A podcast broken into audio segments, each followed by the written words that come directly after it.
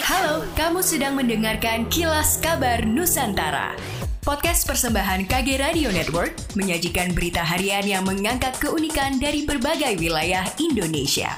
Kilas Kabar Nusantara dapat juga didukung oleh pengiklan loh.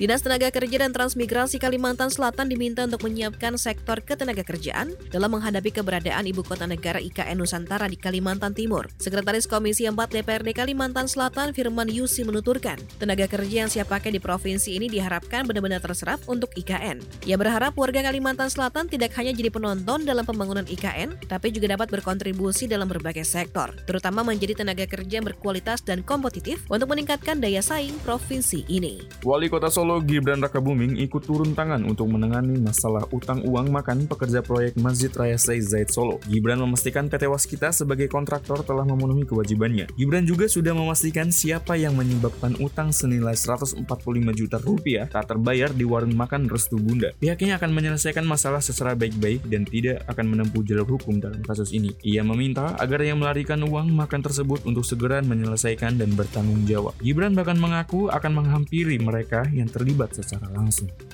Pemerintah Provinsi Sulawesi Selatan dalam hal ini Dinas Tanaman Pangan, Hortikultura dan Perkebunan TPH Bun secara perlahan akan menguatkan kembali produksi kakao.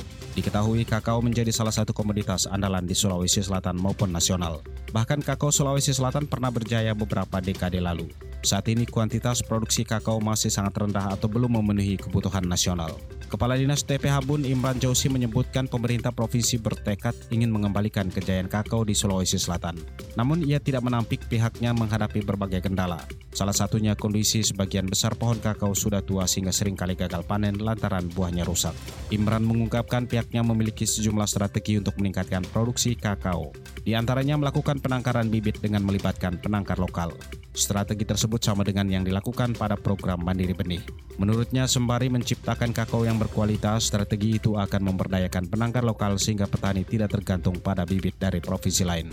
Demikianlah kilas kabar Nusantara malam ini.